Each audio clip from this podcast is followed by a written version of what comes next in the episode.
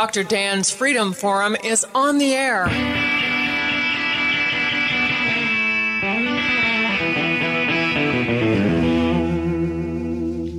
Never send to know for whom the bell tolls. It tolls for thee. Dr. Dan's Freedom Forum is a call to arms for those American patriots who, in the tradition of our founding fathers, will stand up now to defend the Constitution and the liberties that it guarantees to each citizen, to each of us.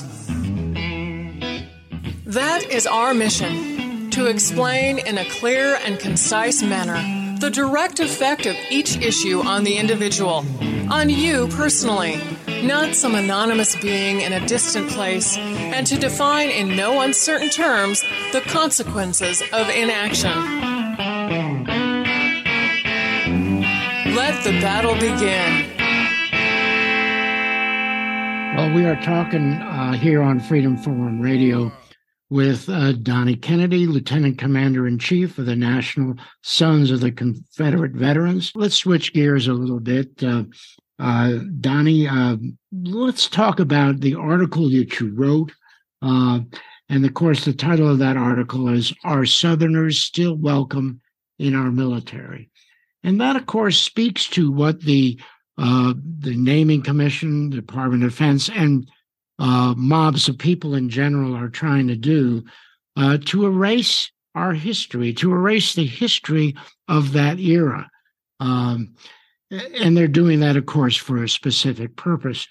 Uh, so let's talk about the history of Southern war heroes and why were statues and other memorials erected. And they were erected all over the country. It wasn't just in the South. Exactly. So, what was the meaning of that? Exactly. Well, for one thing, you have to remember that many mothers, many uh, wives, many sisters, they did not have a memorial to their fallen son, husband, brother, etc. He was buried in some unmarked grave in some battlefield, God knows where. So these memorials became almost like a cemetery where they could take uh, memorial ceremonies and remember the fallen people that were no longer with them. That is the main reason it was um, to memorialize and to show the people of next of the future generations who these people were and what they were fighting for. I loved it when people tell me that number one that uh, the Confederate Memorial is uh, a memorial to white supremacy. Uh, I don't know if any of your viewers are familiar with this, but there was a group of black representatives in Mississippi in 1890, led by a representative John Harris.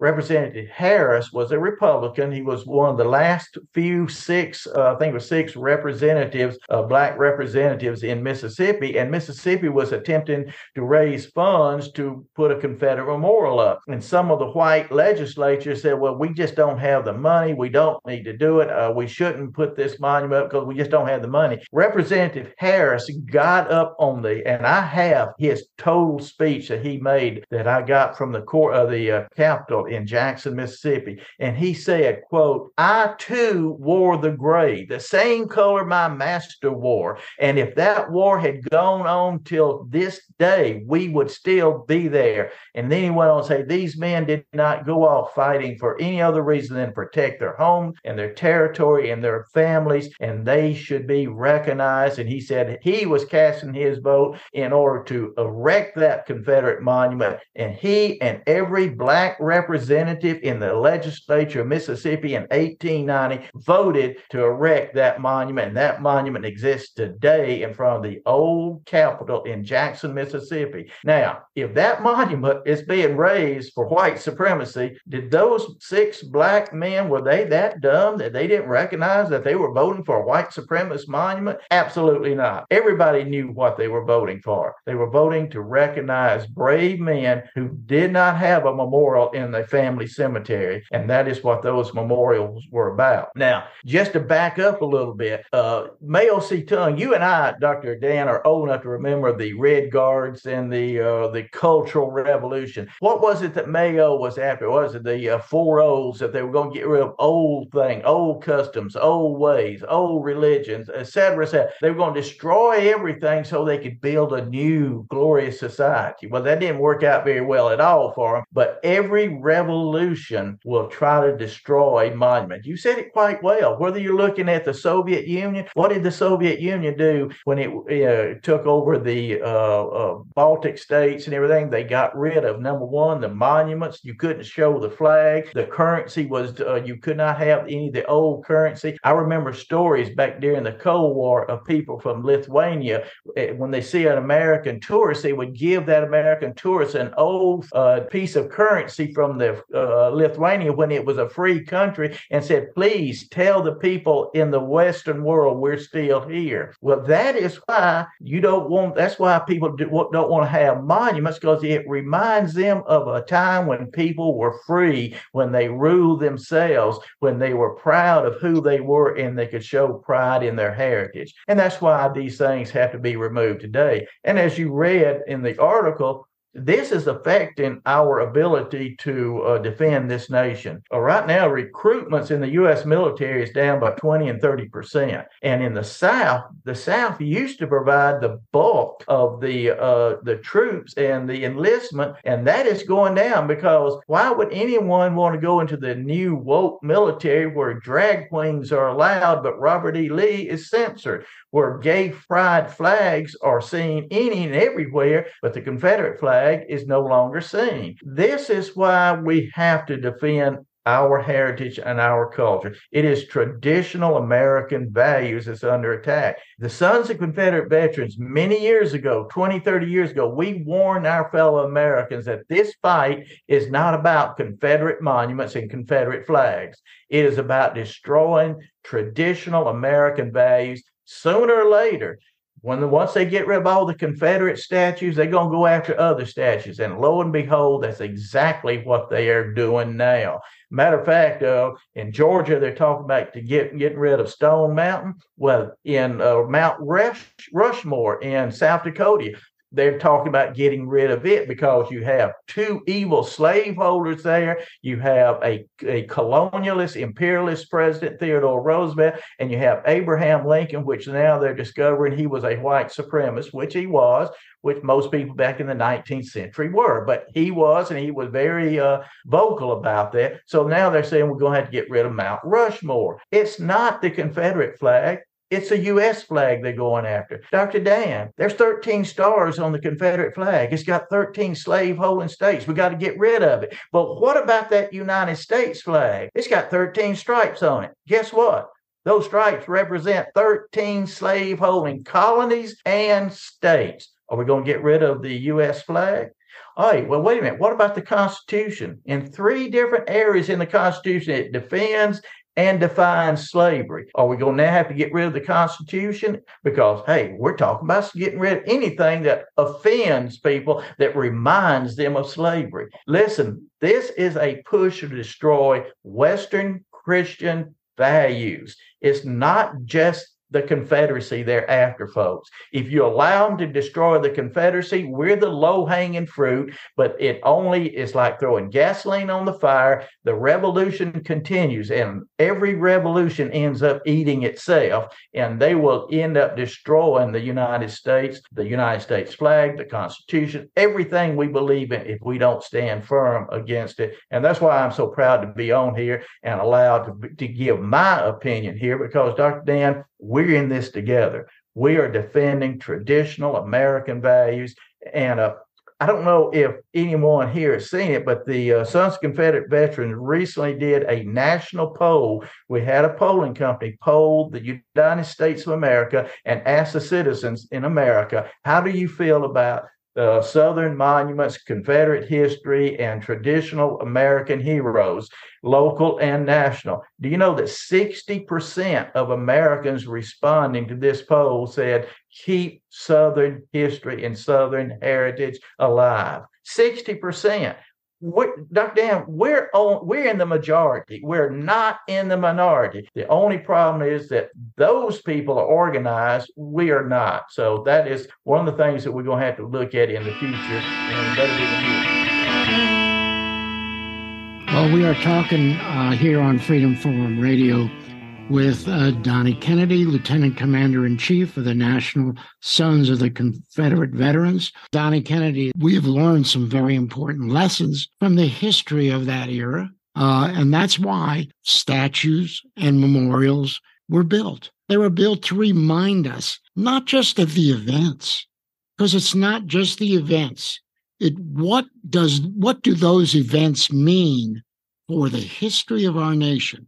What do they mean? What are the lessons they teach us about our freedom, about our rights, about our ability to maintain our freedom against an onslaught from the global elite, the collectivists who want to enslave the whole world for their own personal gain. And if we are cut off from our history, that makes it more and more difficult for us to be free. And that's what they want. You know, like you said before, every totalitarian government, the first thing they do when they come to power is they cut the ties of the people to their history. Because if a people remembers their history, they strive always to be free. Who would want to be uh, a subject of a dictator? Uh, who would want to do that voluntarily?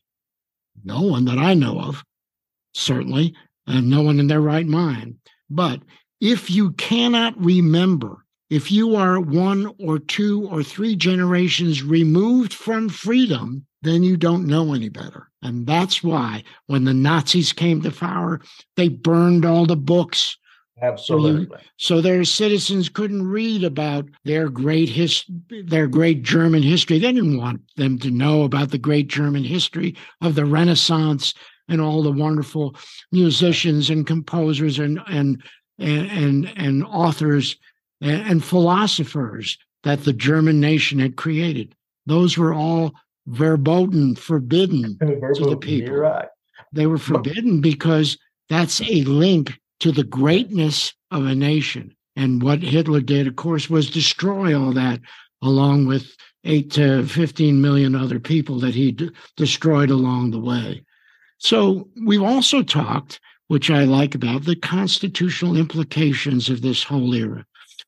Have you have any thoughts about that? We've talked about it but let's talk about it just a little more. There are important implications for what is going on now to our freedom. What do you think? Yeah, I agree 100%. Uh, Ron and I, in in all the books and the South was right. It was just one of about 15 books that Ron and I have written. Uh, but in many of our books, we talk about uh, 100 years of conservative failure. Uh, as conservative, we've had some good tactical victories. Uh, Ronald Reagan's election was a tactical victory. But what happened? Did the federal government was power reduced? No, the growth of the federal government was certainly reduced, the rate of growth, but the federal government ended up being just as big as it was. Uh, when Newt Gingrich took over, man, we heard from Bill Clinton that the era of big government was dead. Uh, how did that work out for us? You know, we've had some tactical victories, but we've never learned how we have a strategic victory. We will have continue along this line of 100 years of conservative failure if we don't realize we've got to have a game change change in this nation. We've got to come around with a situation where we can force the federal government to recognize that we, the people at the local level, whether it's Wisconsin or North Carolina, Virginia or Oregon, the people in the local level, they are the ones who have ultimate authority in this nation, not some pointy head bureaucrat in Washington, D.C. Those people are our servant and not our master. I think it was George Washington Washington, who has been noted as saying that government is like fire. It's a useful servant or a fearful master. And this is why we need real states' rights so we can force the federal government to be our servant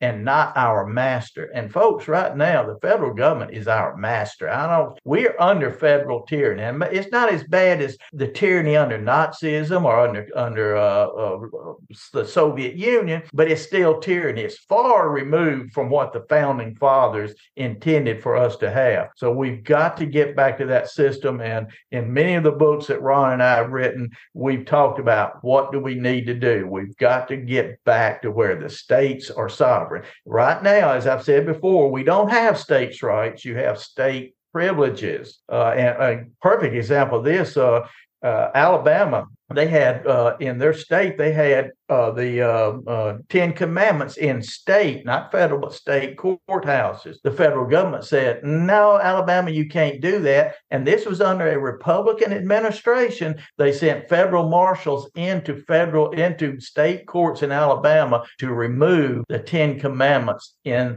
those state courts. You see, Alabama doesn't have a right, it has a privilege. And Alabama is no different than Michigan or any other state. We only can exercise those rights that our masters in Washington, D.C. allows us. So wait a minute, wait a minute. What did I just say? Our masters? What did that make us? If we have a master in Washington, D.C., Dr. Dan, that sounds to me like we must be slaves. It sure does. And what you're talking about, again, is something we've talked about earlier and that is the tools that our founders gave us nullification, interposition, and secession, all legal remedies to federal power overreach, all remedies to the concentration of illegal, unconstitutional power in the hands of elected officials and bureaucrats in Washington, D.C. And this really is, uh, it is something I also like to talk about, and that is the doctrine of the lesser magistrates. By Pastor Matt which we've talked about before. And that basically is, is that the Christian document, doctrine of the lesser magistrates requires that the local officials stand between the oppressive federal government and its and the citizens that they represent and interpose themselves between so that the citizens can be protected. And that's really what you're talking about, Donnie Kennedy. Amen. That's you, right. You expect and I expect that we must we must regain power by exercising authority at the local level. That really is that's the lesson of all of this, isn't it? It is to me. And uh, the, the question I have is how do we formalize this in such a manner that it is known not only to uh, the world, but to our citizens that, hey, we have these rights now and we can force the federal government to, to abide by the limitations that is imposed upon it by the Constitution. Now, uh, I'm going to let me right quick run back to something that I wanted to uh, hit upon because I have people all the time tells me, well, look, uh, you know, I, I, believe in the Constitution, but don't you know the Constitution uh, in the uh, supremacy clause says that the federal government is supreme? Uh, no, it does not. It does not. Thank you, sir. Thank you, Dr. Dan. It does not. The, the, the uh, John C. Calhoun, Robert E. Lee, Jefferson Davis, they all believed in the supremacy clause. The Supremacy clause sim- simply states that in those powers where the states had authorized the federal government to act, those acts would be the law of the land. But if it was not pursuant to those actions, if it was unconstitutional, then it would be null and void. And I think even Alexander Hamilton in Federalist paper, I believe it was 85, he noted that if the government government did anything outside of the authority of the Constitution, that act would be null and void. That was Alexander Hamilton. He was a high federalist. He wasn't an anti federalist, he was a high federalist. But even he noted that that the uh, anything the federal government does is not supreme. Only those acts which are pursuant to the Constitution. And Dr. Dan, one more thing, I love to tell people this. When I was growing up in a in the rural area of Mississippi, my daddy always had a double barrel shotgun behind his bed in his bedroom, and none of our doors was ever locked. We never had any trouble. And one reason because everybody understood that Mr. Kennedy had a double barrel shotgun in his bedroom and it was loaded. And if we mess with him, we're going to end up with a load of buckshot. Well, guess what? You know how many times my dad had to fire that gun in anger? Not a one, because he had the gun. The, the simple thing about a gun is the time you need one is when you don't have one. If you have one, you usually never have to use it. The same thing with secession, nullification, and interposition. If we, the people, possess these weapons, we will never have to use them because the federal government will have been put on notice. We're We're the boss, not you. You take orders from us. We don't kowtow to you. Right now, we don't have that. And that is why we are really the slaves of the federal empire. Well, Donnie Kennedy, that is a very fitting way to uh, come to an end of this incredible discussion of things that are so very important for the future, not just for us, but for our children and our grandchildren. I want my children and grandchildren Amen. to be free. I want them to grow up in a free America. And you're right, we have the tools, but you know what? We need to get off the sofa and start brandishing those tools. And that's the only way we're going to regain our rights. So, Donnie Kennedy, Lieutenant Commander in Chief of the National Sons of Confederate Veterans, I want to thank you so very, very much for being a wonderful guest on Freedom Forum Radio. Thank you, Dr. Dan. I appreciate being here. God bless you. God bless you too. And that concludes another episode of Dr. Dan's Freedom Forum. Join the battle on our website, www.drdansfreedomforum.com the right to own private property that cannot be arbitrarily confiscated by the government is the moral right and constitutional basis for individual freedom. Everything gonna be all right this morning.